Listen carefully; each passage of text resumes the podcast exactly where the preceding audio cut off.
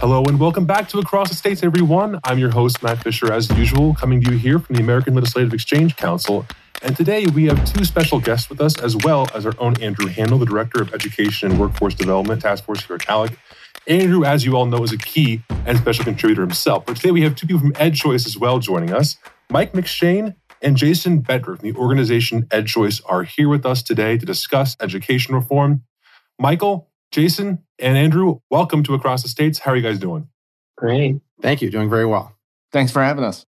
It's great to have you on. I know right now education reform is so important considering all the school choice bills going before state legislators right now. State houses across the country are deliberating and pushing these bills. In fact, just last year, a third of all US states, in fact, enacted an expansion or created school choice programs for their citizens. So I think this is an incredibly important topic.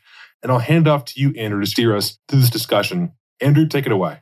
All right. Thanks, Matt. And thank you as well to Jason and Mike for joining us. Both of you just published new reports on the EdChoice website. Jason, your report is Who's Afraid of School Choice? And Mike released a report titled The Accountability Myth. And I think both of these are, you know, really, really good pieces of research, you know, particularly to help policymakers as they formulate these arguments and have these debates across the country in uh, various legislative sessions.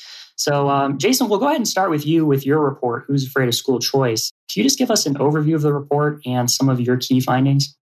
Yeah, so the main question that we're looking at is what is the effect of having a robust school choice program in your state on not the participating students, but those who remain in their public schools? And the reason is because over and over for decades, whenever somebody has proposed a school choice bill, you hear the opponent saying, oh, this is going to destroy the public school system, right? I mean, what's going to happen? All the families who really care about education, well, if they had a choice, they would leave. Obviously, they wouldn't stay in the public school system, right? They would leave. And then that means that the best students are going to leave and the public schools are going to be left with the hardest to teach students and less resources to teach them. And that's just going to lead to a downward spiral, right? So, this is the argument that you hear from opponents, which is interesting that it's coming from opponents, right? That they really lack faith in the system that they are supporting and assume that if parents had a choice, they would leave. Now, this may have been a legitimate concern in the early 90s when school choice programs were really being proposed in a serious way for the first time because there was a lot of uncertainty. Who knows what's going to happen? But now we've got three decades of experience with what happens. And so we can definitively say that these chicken little concerns are just that. The sky is not going to fall. So, what the report does is we start by looking at the five states that have the oldest and most robust school choice programs in the country. So, that would be Arizona, Florida, Indiana, Ohio, and Wisconsin. So all of these states have uh, at least 3.5% of students participating in a school choice program. In Arizona, it's about 7% of, of students participating. And all of them are at least a decade old. And in some cases, they're three decades old. And the question is, what has happened, right? If the opponents of school choice were correct, then these are the states where we would see the deterioration of the public school system. But as a matter of fact, what we see is exactly the opposite.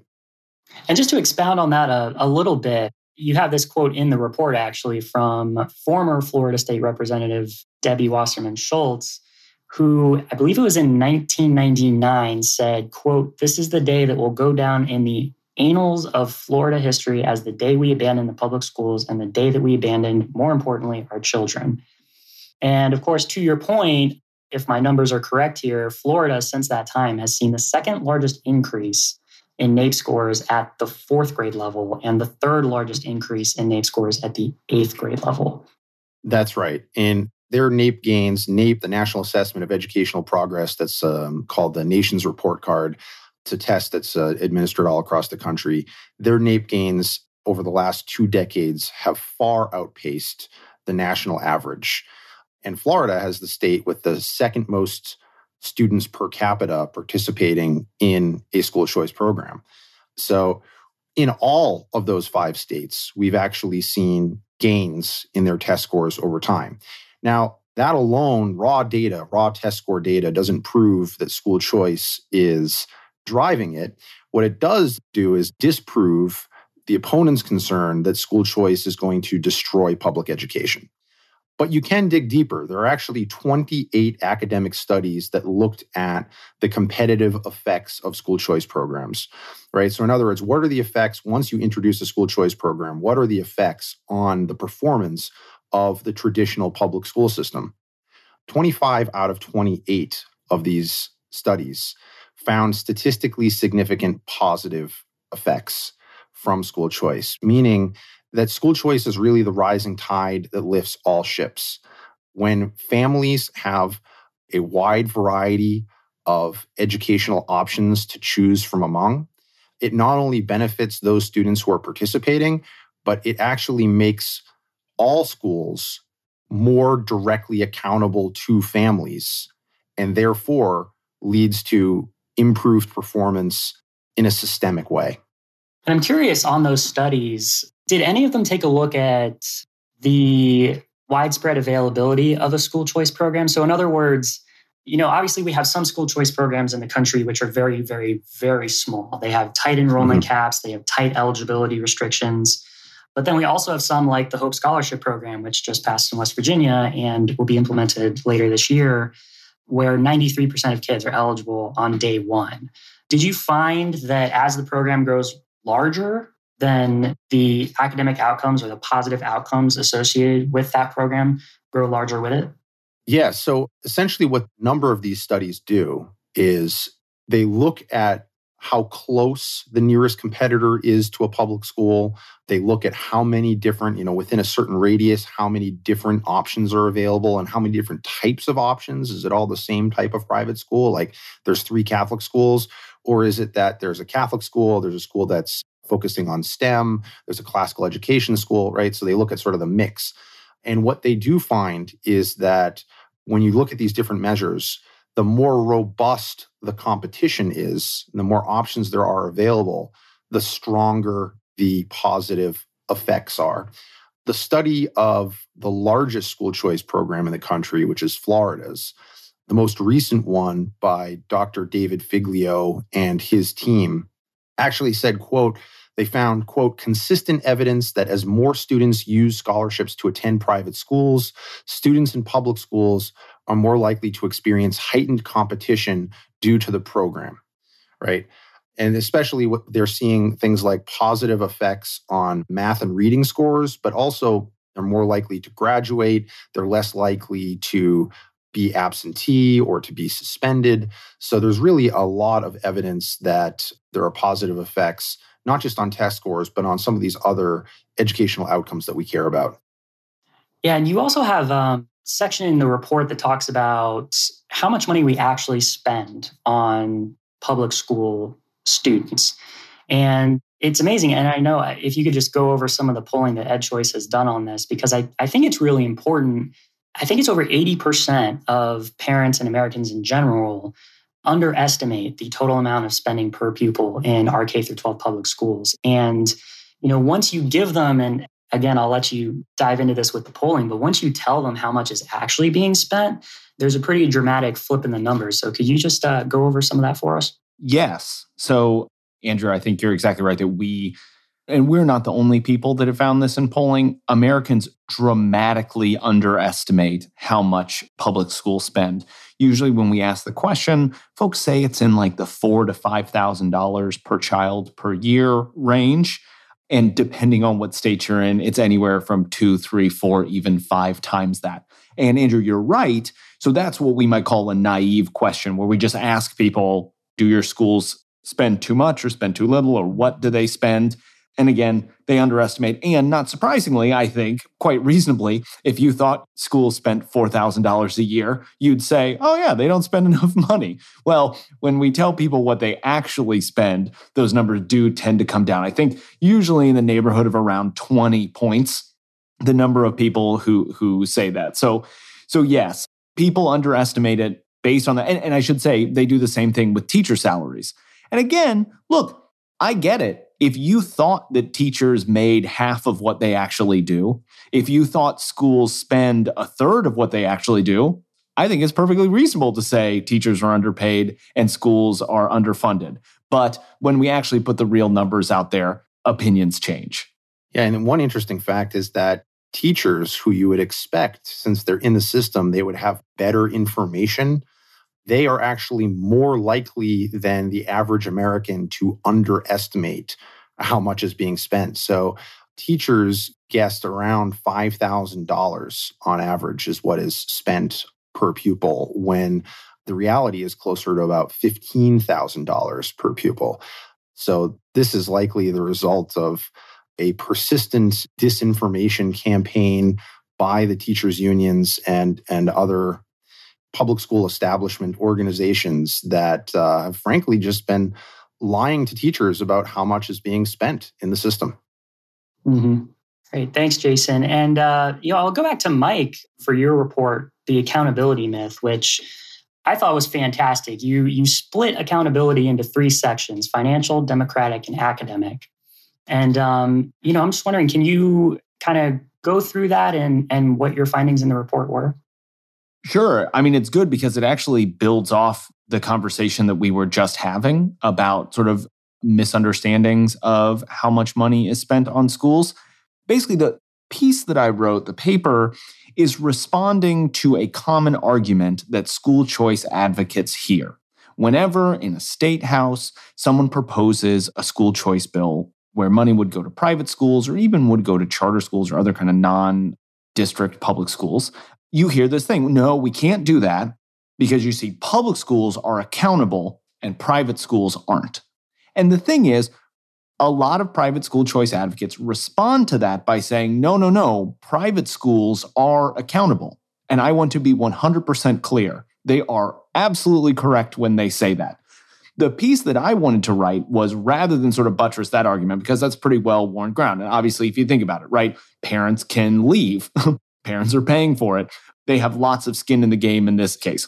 I wanted to actually sort of attack the other side of that argument, which is this, I think, mistaken belief that public schools are accountable. And so you're right. I said, well, what are the ways in which we think about holding schools accountable? And I talked about financial accountability, I talked about academic accountability, and I talked about democratic accountability. And a lot of the financial stuff is what we were just talking about. It is very clear you can't hold someone accountable for their spending if you don't know how much they're spending, right? Like you wouldn't do it with your own budget. You wouldn't do the budget of some business. You wouldn't do it with anybody. If someone came to you and said, I'm broke, but I can't tell you how much money I spent or what I spent it on, it's like, well, it's tough to hold you accountable for that. So, um, so that's that's one piece of the puzzle, though, is that we don't know how much schools spend. It's actually quite difficult to find that data. We at EdChoice, through a project called Project Nickel, are trying to do better with that and make it clearer how much it is. But to your average taxpayer, really difficult to understand. And so we don't hold schools accountable. And again, this is before. Remember, they just spent $190 billion on three federal coronavirus bills. I'm talking about your, your regular meat and potato school spending. This is even the stuff on top of that, which is just disappearing into opacity.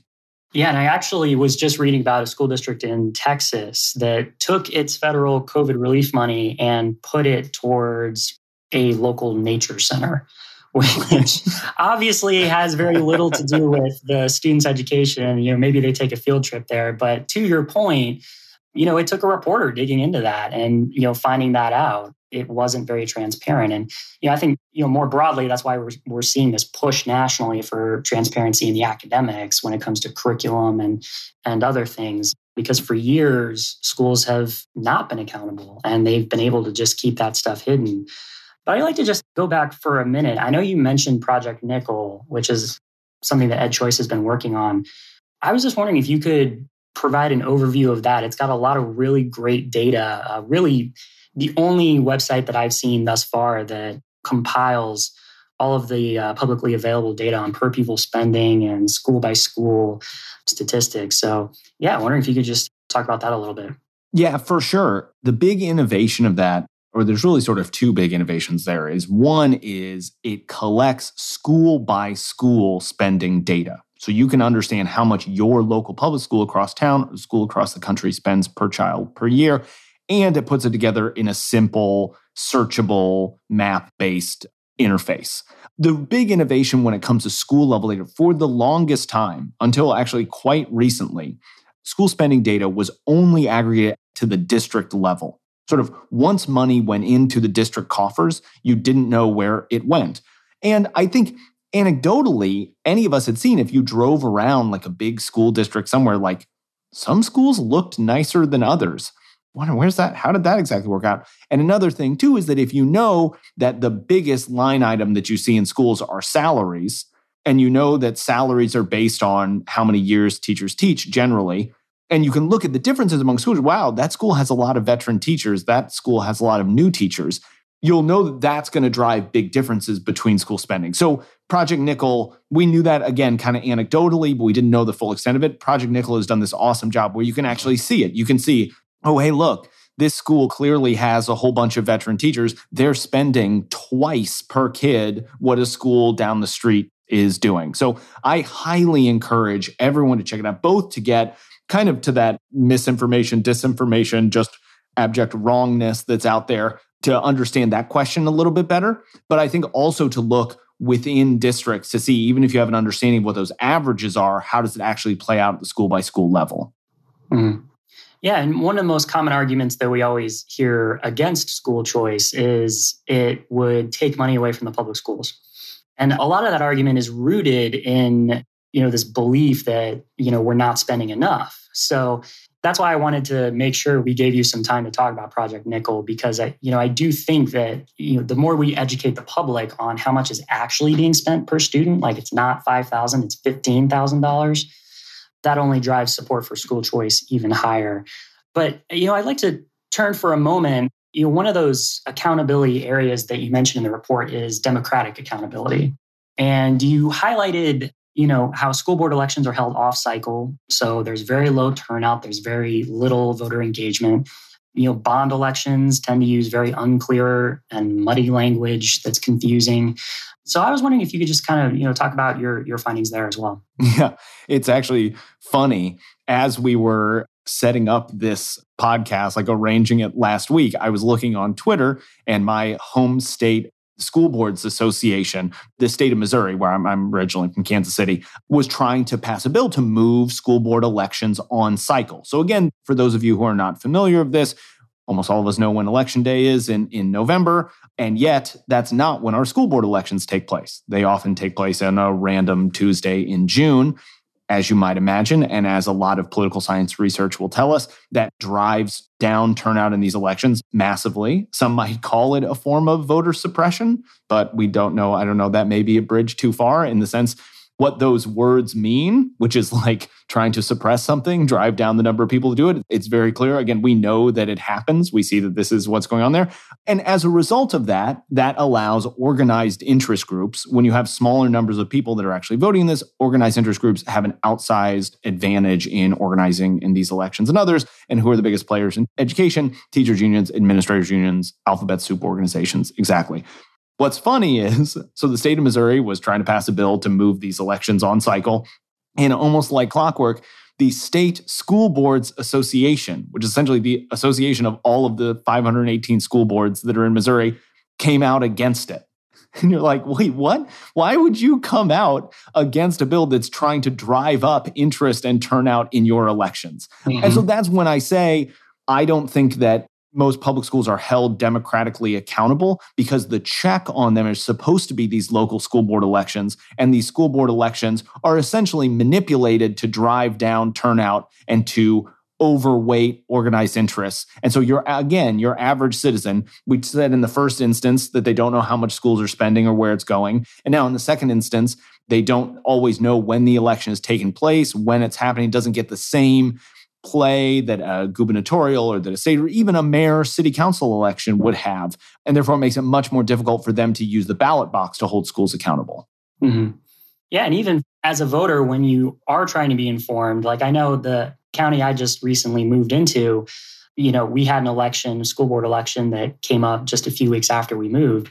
And so the first thing I'm trying to do is find these candidates and see, you know, who do I want to vote for? Half of them didn't even have a campaign website. You know, they sure. weren't campaigning, they weren't fundraising. There was no information on what their policy positions were for the school district. And that made it impossible for me as as a new voter to figure out well who, who do i want to vote for so to your point exactly it's a huge huge problem so jason in the second half of your report you mentioned that there's varying levels of intensity with regard to the arguments against school choice i was just wondering could you tell us you know how did you see the intensity of those arguments against school choice varying with the size and scope of the program being discussed yeah. So the interesting thing is that we didn't see much variation. So one might expect that, like, let's say last year with West Virginia, West Virginia, they were considering a nearly universal ESA. Every single child in the state who's either switching out of a public school or entering kindergarten is eligible and funded. So that's 93% of kids in the state. You might expect that the rhetorical intensity of opponents would be very, very high but then for a state like, let's say, Arkansas, where fewer than 0.1% of children were eligible and funded to participate in their tax credit scholarship, you might see a lot more moderation. The rhetorical intensity might not be that high. So, what we did is we came up with it's a 1 to 11 scale.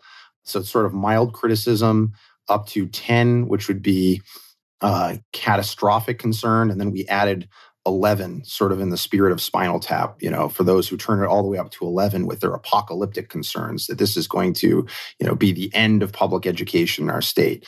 And what we found is looking at five different states so arkansas kentucky and missouri where there was fewer than 1% of kids eligible and funded in each of those states or new hampshire where a third were eligible and funded and then west virginia as i mentioned you had more than 9 out of 10 eligible and funded it was an average of an eight, but there was no correlation, you know, across these states between the size and scope of the bill and the intensity of the opposition.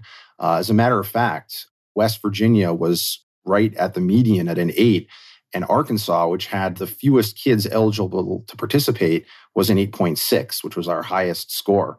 And we were looking here at the rhetoric of policymakers, you know, especially legislators and the governor, but also district school officials and various interest groups and commentators, people who are writing op eds and editorials. So we looked all across the board. And what we did find also is that in every single state, there was at least a few individuals or organizations that did turn their critique all the way up to 11. So even in Arkansas, you had folks saying things like, you know, this is the end of public education as we know it. This is the beginning and the end of public schools. In Kentucky, you had a state representative saying, we once again see public education with its neck inside a guillotine, getting ready to have its head cut off. So I think the message or, or the lesson for legislators who are considering filing school choice legislation is that whether you have a program that is for everybody or something that's only for 10 kids in the state, the opponents are going to come at you rhetorically with everything they've got. So don't expect that by moderating the size and scope of the bill, you're going to induce the opposition to moderate their rhetorical intensity. They're going to come at you with everything. So you may as well go big, go bold. We see that consistently in polls when supporters of school choice generally are asked if they prefer a program that's available to all families versus one that's limited or targeted based on things like financial need, overwhelmingly they support universal bills. In our latest poll from 2021, more than three out of four voters said that they preferred ESAs be available to all families, where it was about 50 50 support for one that was based on financial need. So I would say go with the voters, go big, and empower every single child with educational opportunity. Well, thank you all for joining us again on Across the States. Michael McShane, Jason Bedrick, and Andrew Handel, thank you all for um, joining us today. It's been a pleasure. Thanks so much. Thanks, Matt. Thanks for having us.